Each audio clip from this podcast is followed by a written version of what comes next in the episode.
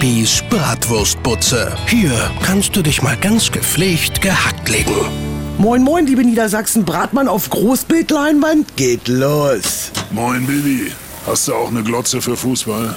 Mensch, Städte, logisch. Guck mal hier auf mein Mäusekino. Kannst du auch mitgucken. Muss doch nicht immer dieses Public Viewing sein. Einige meiner weiblichen Gäste sind ja so Ronaldo-Fans. Deswegen gehen die nur nach dem Public Viewing hin. Die sagen, wenn Ronaldo einen Elfmeter verkackt, ist das so, als wenn Jamie Oliver einen Salat anbrennen lässt. Ja, und die hungern sich schon wochenlang schlank wegen diesem Public Viewing, damit sie da auch schön schick sind. Kalles studierender Sohn sagt allerdings, die Public Viewing Figur ist so wie Uni. Man kennt seit ewigen Zeiten den Abgabetermin und wenn es soweit ist, ist man total überrascht. Ja, ist wohl so. Jedenfalls soll ja am Wochenende angeblich bestes Public Viewing Wetter werden. So alle 30 Grad. Naja, hoffentlich nicht wieder fatal. 10 Grad Freitag, 10 am Samstag und 10 am Sonntag.